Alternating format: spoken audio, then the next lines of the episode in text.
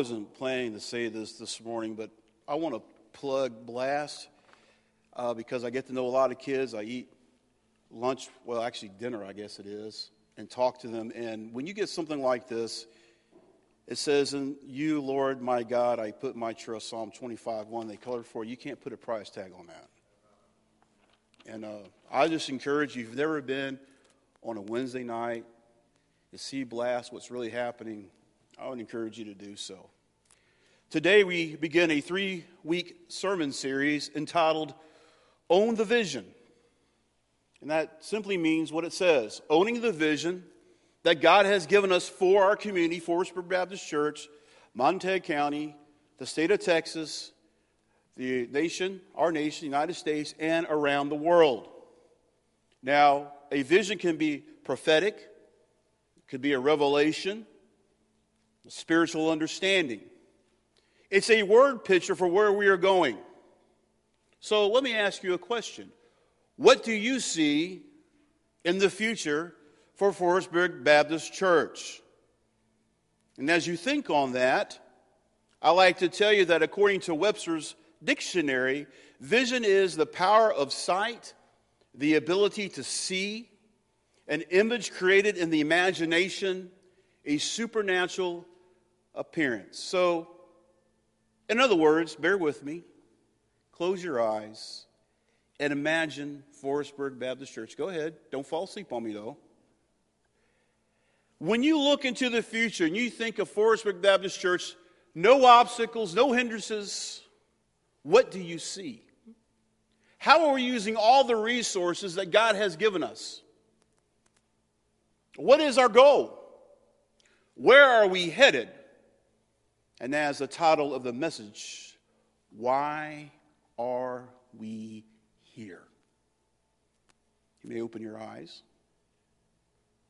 And as we walk through this together, I want that to be on the forefront of your thinking. And as you think, what is the future for Forestburg Baptist Church? I want you also to pray, God, here am I, send me. Listen for his voice. Now, Tony Morgan, a pastor of Granger Community Church in South Bend, Indiana, said this about vision. Quote, without a planned destination, no one knows where to go. In churches, that leads to people doing ministry without a purpose. Programs drive these churches because no one has determined where the church is going. A vision statement paints a picture of the ideal future of your ministry and focuses prayer, energy, and resources. End of quote. Now, I will say this if you go back and look him up along with some other material written about vision, you will come across The Purpose Driven Church by Rick Warren. That's another message for another time. But I just want you to start thinking on this if you haven't already. Now, when it comes to vision and talking about vision, many turn to, including myself, Proverbs chapter 29, verse 18. I'm going to read out of the New American Standard. Where there is no vision, the people are unrestrained, but happy is he who keeps the law. Now I'm going to read out of two other translations the New King James. Where there is no revelation, the people cast off restraint, but happy is he who keeps the law. Now, listen to the change, how they describe this in a Holman Christian uh, Standard Bible. Without revelation, people run wild. That's kind of interesting that we use that's a good description, actually. But one who listens to instruction will be happy.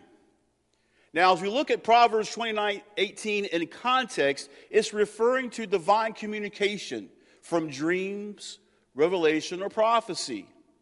And the Hebrew word that is translated in Proverbs 29 18 is also found in 1 Samuel chapter 3, verse 1. It's used to introduce the prophetic books of Isaiah and Obadiah.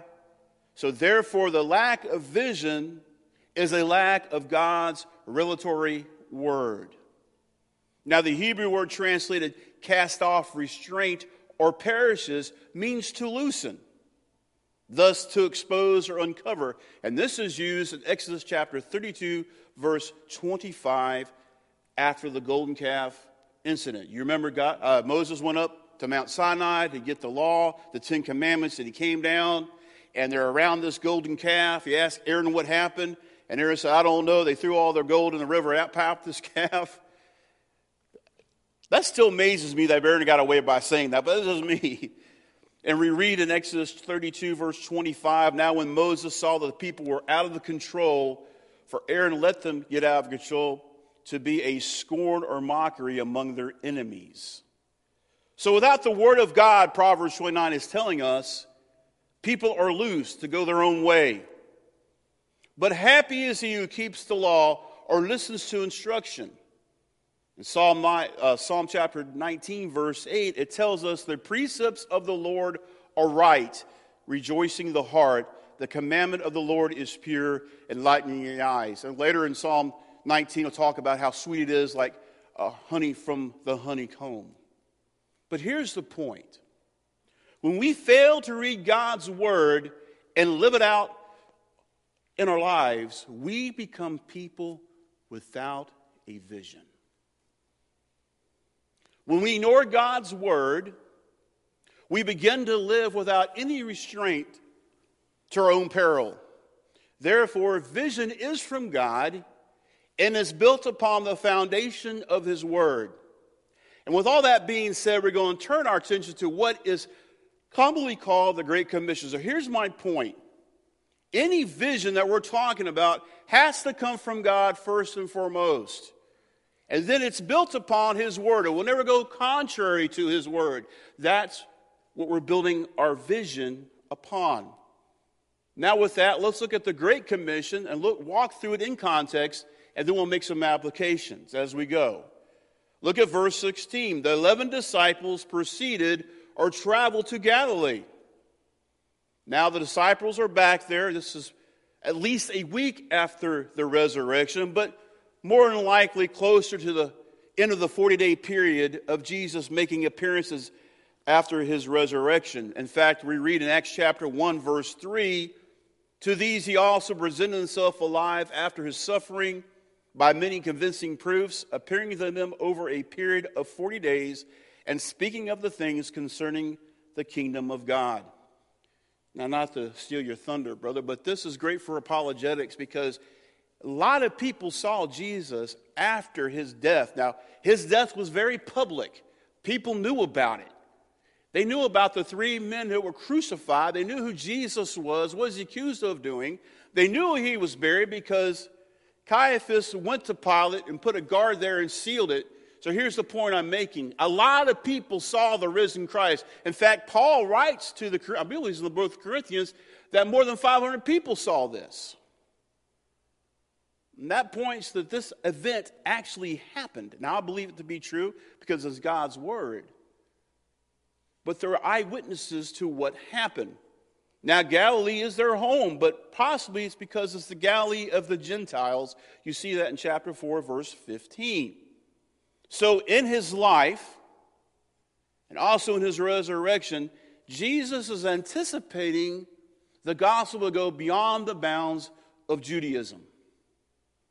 And you look back in verse 16, they went to uh, proceed to Galilee to the mountain which Jesus had designated or told them to go. And this recalls the setting of the Sermon on the Mount and the place of revelation and communion throughout the book of Matthew, talking about the mountain. So, what I'm doing now, I'm setting up the context in which we find the Great Commission. Look at verse 17. When they saw him, the 11, they worshiped him but some were doubtful. Now, the, uh, the, uh, the response of worship seems quite appropriate. But what do you do with that last conjunction there with that phrase, but some were doubtful? Well, that raises some questions. Is there a different group than those who worshiped? Was there a larger crowd that gathered than more than just the 11? And what kind of doubt did Matthew have in mind? Well, as we look at that word translated doubtful, it refers more to hesitation than to unbelief. I mean, think about this. They all ran scared when he was arrested and crucified. And Peter even himself denied him three times. Perhaps, let's cut off some slack. They were fearful of the way Jesus was going to respond to them. Come on, Peter, you told me you never leave me, even to the death. What happened? I mean, I can understand them being fearful. Perhaps their Jewish principles or ethics are still questioning the correctness of full fledged worship of anyone but Yahweh. Maybe they were experience understandable confusion about the way to behave in the presence of a supernatural, manifested, exalted, holy being. Put yourself in their shoes. Now, there's no clear evidence that there were any more people than 11. So when you look at that sentence, they, when they saw them, means some of the 11. And then the word some, but some were doubtful, means to the rest of the 11. So what happens? Some disciples worshiped right away, and some were just a little hesitant. And I think we need to cut them some slack. Everything they've been through, this is not the way the Messiah was supposed to come back and set up the kingdom. Jesus did not do anything they had anticipated or been taught at this point. But they knew this for sure. They saw him crucified. They know he was dead. They know he was in that tomb, and now he's right before them. I mean, what would you do? Uh, let me back up. God is here present through his spirit. All right? What would you do if he physically manifested his presence right here and right now? What would be your response? I think first thing I'd be is fear. I'd probably run down off this platform, get underneath the pew, and I'd be scared. There's this attraction because he is our Savior and our Lord, but also a repel because he is holy, he is perfect, he is almighty. You have this attraction, but yet repelling at the same time. So when we read this, this context, and when he speaks to them, gives them great commission, we must remember the circumstances in which the 11 have come to see him. Now, I say 11, there was 12, but Judas, as you well know, had betrayed him with the kiss for 12 pieces of silver. Now, he's already committed suicide. And yes, I'll, I'll say this: if Judas would have, if Judas would have confessed and repented, I, I believe Jesus would have forgave him. So there they are. And this reaction. And then Jesus, in the text, goes to them, draws near to them, and says this in verse 18 All authority has been given to me in heaven and on the earth. Now, Jesus can only make this claim only if he is fully God. I mean, the whole universe is being embraced by his authority that's been delegated to him. Now, he is some way distinct from the Father because this authority has been given to him. And there is a clear allusion to the heavenly Son of Man that we see back in Daniel chapter 7, verses 13 and 14. But Jesus' exaltation as a result of his resurrection means that one day, as we read in Philippians 2, verses 9 through 11.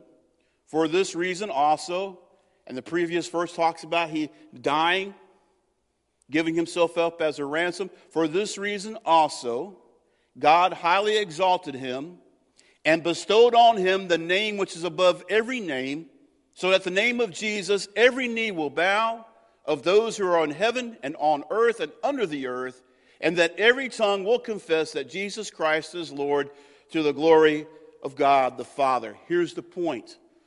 Every day, every, someday, every person is going to take a knee and confess that Jesus Christ is Lord. We have a choice to make in this life. Either we can humble ourselves and get down on and get down on our knees and say, Jesus, you are Lord. Or we can wait and live in our pride and say, I'm not going to do that, but one day you will. You will see him for who he really is. And great is the reward for people who humble themselves now and declare Jesus Christ as Lord. It's up to you what you're going to do with that. Jesus has the authority to issue to us our marching orders. And he also has the ability to help us carry out these orders. And these orders, known as the Great Commission, gives birth to and is the foundation of our vision, of the vision that God has given me and really has given you. Because look what he says. Because that authority that's been given to him, Look at verse 18 again. Go therefore and make disciples of all the nations. We are to make disciples as we are going and when we reach our destination. In other words, it's not about going. I'm not going on a mission trip as I'm going to that destination. I'm on mission as I walk among people to make disciples as I am going. Now, some people use this to really elevate foreign missions. We need people to go to all the nations. But it's also talking about making disciples right where we are. And in fact, if you look at the condition of our country right now, we have more missionaries coming to the United States than the United States is sending out across the world. We have become the mission field. And right here in Texas, there's a huge mission field. People from all over the world moving into Texas. In fact, I think it was about 10 years ago, I went to a uh, conference put on by the convention, evangelism conference, and they said back then, if you could plant a church in Houston, this is great at Houston area, I get very confused when I'm there because I can't tell when one city starts and one stops. But you say you can plant a church there, all right? And that church can average attendance of a thousand people. So that attendance can go up and down, but it averages at least a thousand people. You can plant a church like that and be sustainable every single month of the year, and you will not put a dent in the, in the uh, population. That's how fast it is growing. And Forestburg, have you noticed? People are moving this way. They're coming our way. The mission field is coming to us. God has planned us. Think about this. The building is paid for. And He has brought people our way with different gifts and different abilities to help us meet that need, to help build His kingdom. Going back to Acts chapter 1, it talks about this, a different account that Luke gives us. He tells us in Acts 1 8, you will receive power when the Holy Spirit has come upon you. Now listen, and you shall be my witnesses both in Jerusalem and in Judea and Samaria and even to the remotest part of the world. So put it in our, here in Forestburg, Montague County, the state of Texas, United States, and indeed the rest of the world. So, we are called to do missions where we live, where we work, where we play, where we visit, and everything in between.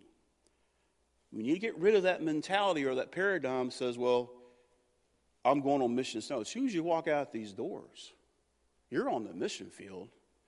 And in fact, I tell you right now, you're on the mission field. You can't take it for granted. Everybody sitting in church understands who Jesus is when I preach a message, I mean, you look at the Old Testament specifically, you look at the book of Exodus. Well, Exodus tells the story of, of uh, God leading his people out of slavery, out of Egypt. Well, how they get in Egypt? Well, that goes back to Joseph. Well, how did Joseph get messed on that? Well, go back to his brothers. Well, that happened. I mean, how far back do you go to set up the, the, the, the story is my point. And you can't take it for granted. Everybody knows the story. We have a lot of work to do. This requires evangelism that does not stop after one's profession of faith. That is not the end, that is nearly the beginning. More of that in a moment. Now, if you look back at this, the word nations and the Greek, I'll try to pronounce it properly, is ethnos. We get our Greek word, I mean, our English word ethics or ethnic from that. And it's translated Gentiles or peoples. Now, Gentiles is favored by people who see that God rejected the Jews because that word nations can re, uh, refer to anybody who's not Jewish. And they say, well, God has rejected the Jews because they reject the Messiah. However, when you look at the book of Matthew, he uses this word in chapter 24 9, 24 14, and 25 32 and those contexts includes both Jews and Gentiles as recipients of evangelism and judgment. So it's nations. God has not turned his back on the Jewish people, but something has changed. They no longer can be saved by trusting in God or the Mosaic covenant. To have fellowship with God, one must now come through Jesus. As Paul tells Timothy in 1 Timothy chapter 2 verses 5 and 6, for there is one God and one mediator also between God and men, the man Christ Jesus, who gave himself as a ransom for all, the testimony given at the proper time. That's what's changed. I won't repeat this again because there's a lot of Jewish hatred going around. God has not turned his back on the Jewish people. In fact, I will tell you, even now in Israel, there's a lot of Messianic Jews who've come to believe that Yeshua is the Messiah. And it, I really like talking to them because they tell you about all the feasts and all this, all the Jewish history. But God hasn't turned his back on anybody. And we can't sit back and pick and choose who we're going to talk to. Doesn't tell us that. Go out and tell everybody. Make disciples of everybody. We hear the words all nations, we're tempted to think one of two things only called to make disciples abroad or only called to evangelize our friends and family. The truth is, we must have a hand in both. Now, listen to me very carefully. It is the task, it is the job, it is the duty, it is the obligation of every believer to duplicate themselves wherever they may be. It's not the pastors, it's not the deacons, it's not the youth, it's not any of the leaders, it's not Roger, it's everybody's responsibility to make disciples, to duplicate themselves. It's all our responsibility. Well, how do we make disciples? Well, verse 19 tells us baptizing in the name of the Father and the Son and the Holy Spirit. Now, this baptism refers to what John and Jesus already participated in. It's a once and for all decisive decision to put your faith in Christ. Is that moment in time when you confess and you repented of your sins, you ask Christ into your life. At that moment, now you are justified in the eyes of God because the blood of Jesus covers your sins. That's what it's talking about. Now, baptism, I point back here to the baptismal, in and by itself does not save you. Baptism is just a illustration telling us, first of all, it is, it is you can be saved without being baptized, but baptism is important because it is a public proclamation of your faith. You're dying to yourself as you go into the watery grave, and now you're raised in the power of the Holy Spirit. You're a brand new creature, a new creation. It's an outward demonstration of what's already happened in your heart. Let's not forget, as we said in uh, Bible school this morning, salvation is not a result of works. It's all by the grace of God through faith in Christ. Not only are we baptized, then what, we, what do we do? In the name of. That means declaring allegiance to or becoming associated with the power and the authority of Jesus Christ. Notice that the name, that word is singular in use, but there is followed by the Father, Son, and the Holy Spirit. That's the Trinity, where there is both unity and plurality in the Godhead. I don't fully understand it. You know what my default is when I talk to people about it? If I could understand it, God could cease to be God. There's some things about God I just can't get because my mind is small and finite. His, his infinite in his wisdom and knowledge. I, put it to you this way try to tell a five year old how to do the vision or multiplication, they just can't get it. Same thing with God is trying to reveal himself to us. And sometimes it's just hard for our brain to comprehend. Even the, the concept of eternity. Because everything in our life at this point has a beginning, a middle, and has an end. But see, God transcends that. God always was and always will be. So when you're baptizing, what he says in verse 20, teaching them to observe all that I've commanded you. This is the heart of disciple making. Evangelism must be holistic. What I mean by that? If non Christians are not hearing the gospel and being challenged to make a decision for Christ, then we are disobeying part of Jesus' command. The gospel has to be proclaimed.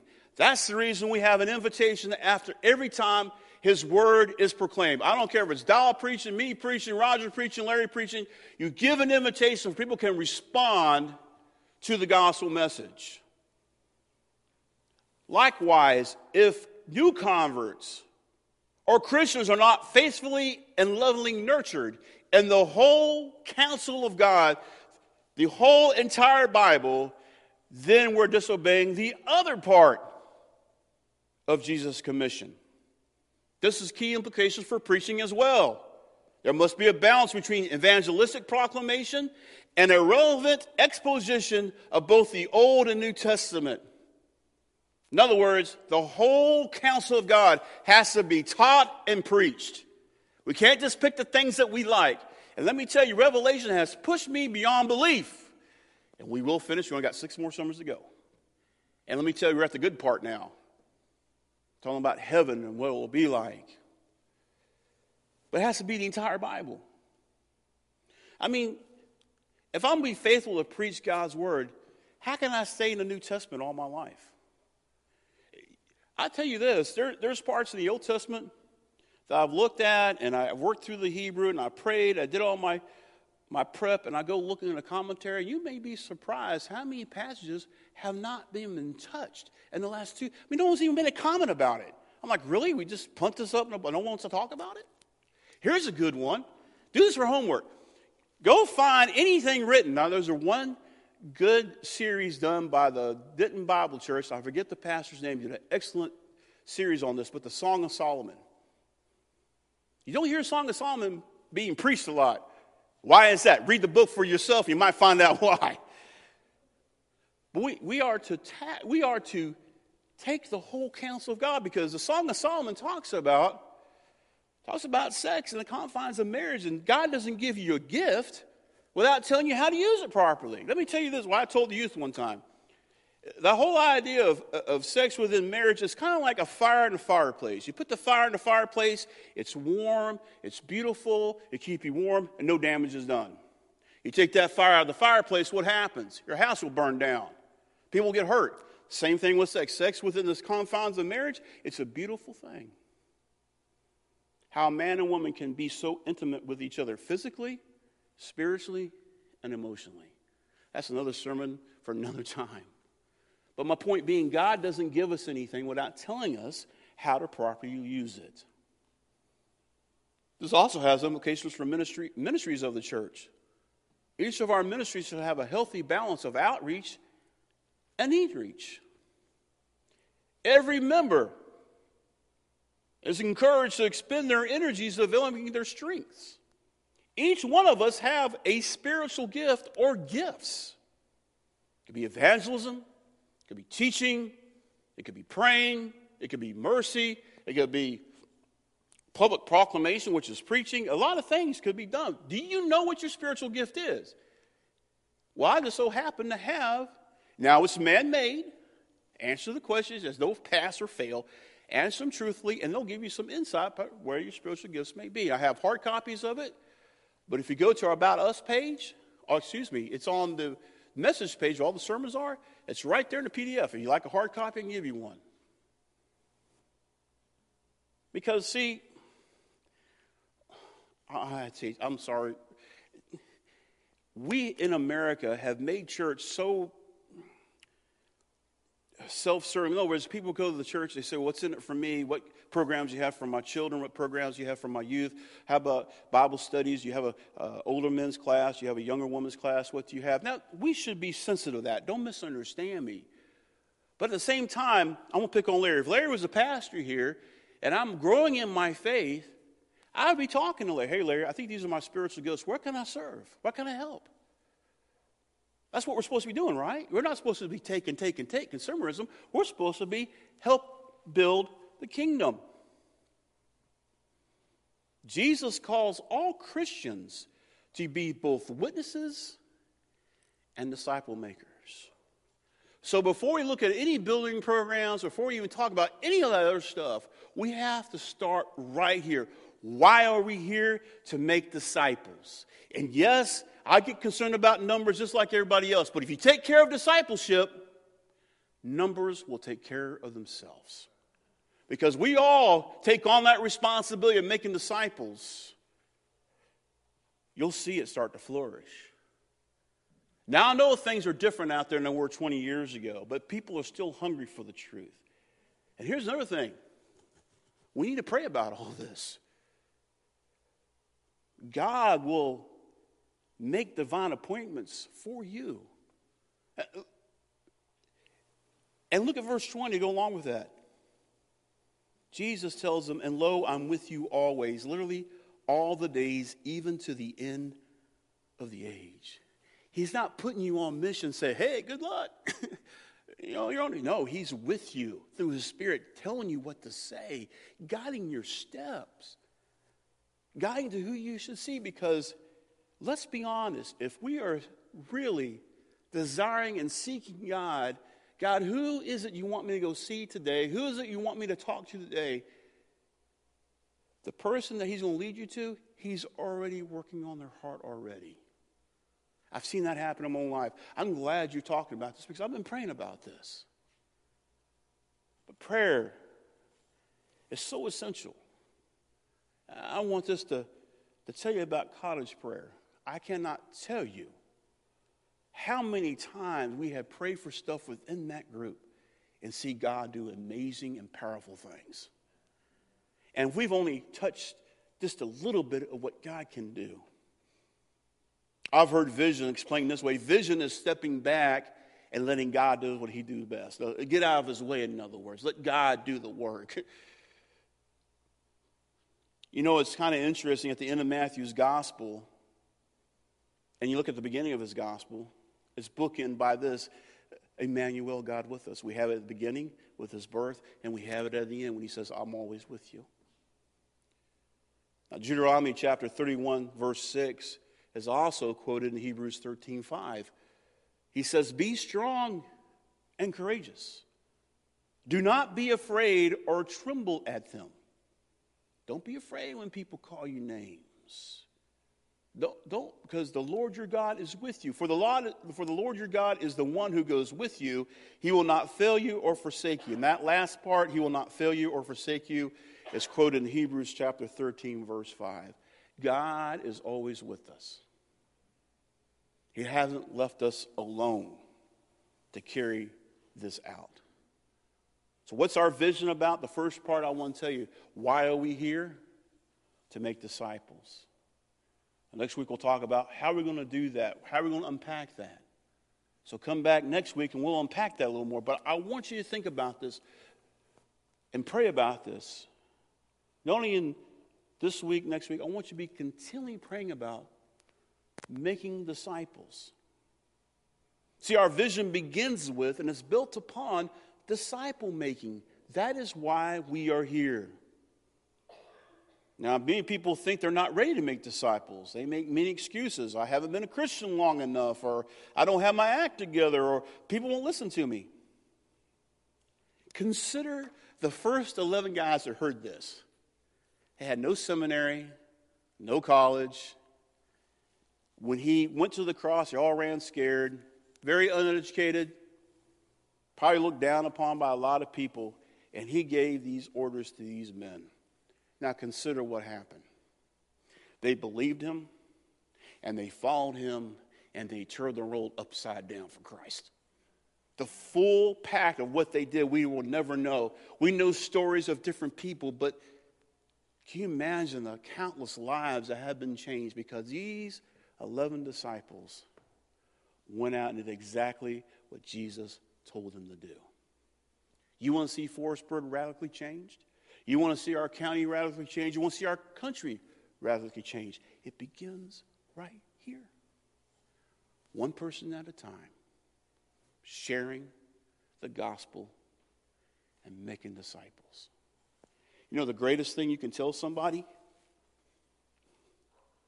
is your own story. What God has done for you in the past, what He's doing for you right now, and what He's promised to do in the future. As Roger alluded to, you know, he just you know what, brother? We haven't lost her. We know where she's at. And that's one of the greatest things about being a Christian. We know where they're at. And we know we're going to be there one day. People are hungry to hear it. But they just want to hear it, they want to see it. They want to see it lived out. So, our vision, what is it, Pastor? It starts with making disciples. That is the foundation. Jesus has the authority to do it. He's told us, make disciples. And He is going to be with us every step of the way. Is it going to be easy? No. Why does He think? He says back in Deuteronomy, be strong and courageous. Why, how can we be strong and courageous? For the Lord your God is with you. He will not leave you, and he will never forsake you. What a great promise. What a great promise. What is God leading you to do in this moment? Do you, first of all, do you know Christ? Have you made a public confession in Him? Have you followed in obedience for baptism, publicly proclaiming your faith in Christ that your life is no longer yours, but it belongs to Him, and you're raised in newness of life. Have you done that? Have you, have you joined a local body, this body? We'd love to have you here. Are you currently serving Him actively? Have you discovered your spiritual gifts? But before you do any of that, have you sought His face and listened for His voice? Turn off the TV, don't watch football, turn off social media, turn off the radio, and sit quietly and say, God, speak to me. Like I told the kids, echo what Samuel said I am your willing servant. Speak to me. Here I am. And I'm telling you, he will speak to you. But I caution you when you go to him with an open heart and say, God, I'm willing to do whatever you want me to do, he will push you out of your comfort zone. I guarantee you that. But I've said a thousand times God doesn't call the equipped, He equips the called. Heavenly Father, we thank you for your word this morning. And we thank you for your promises that you're with us. And Father, we, we come and we are your willing servants, and Father, it's our desire to be obedient to the Great Commission to make disciples of all nations. And we know that begins right here at home, in our own homes, in our own families, with friends and neighbors and co workers.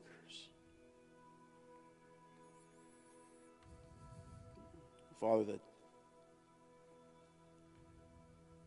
and you've promise that you'll be with us every step of the way. Father, you will equip us with what we need. Time and time again, you've proven yourself to be faithful. You've always been with us no matter what's going on. And even when we're faithless, Father, you are faithful. Father, keep your spirit moving among us continue to speak to us and continue to transform us into more in the image of your Son, who is the author and perfecter of the faith. And it's his name that we pray.